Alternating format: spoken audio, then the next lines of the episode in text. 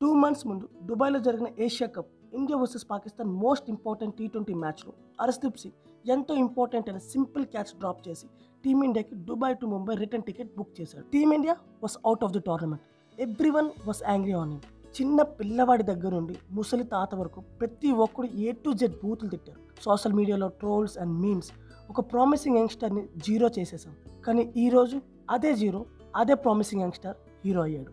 one point five billion Indians and country పరువు నిలబెట్టాడు perfect Diwali gift ఇచ్చాడు తను వేసిన ఫస్ట్ బాల్కి పాకిస్తాన్ స్కిప్పర్ బాబర్ ఆజమ్ని గోల్డెన్ డక్ అంటే జీరోకి అవుట్ చేసి హీరో అయ్యాడు and also world number one rank in form batsmen Mohammed రిజ్వాన్ని out స్వింగర్స్తో స్లో బాల్స్తో ట్రాప్ సెట్ చేసి తన ఫేవరెట్ షాట్ అయిన హుక్ షాట్ని ఆడించి ఫైనల్ లెగ్లో ట్రాప్ చేశాడు MCG overcast conditions and తన స్కిల్స్ని పర్ఫెక్ట్గా బ్యాలెన్స్ చేసి తగ్గేదేలే అని విరుచుకుపడ్డాడు.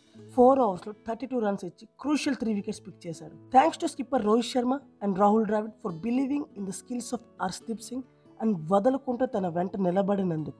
Follow and subscribe for daily cricket updates in Telugu thank you Maccha.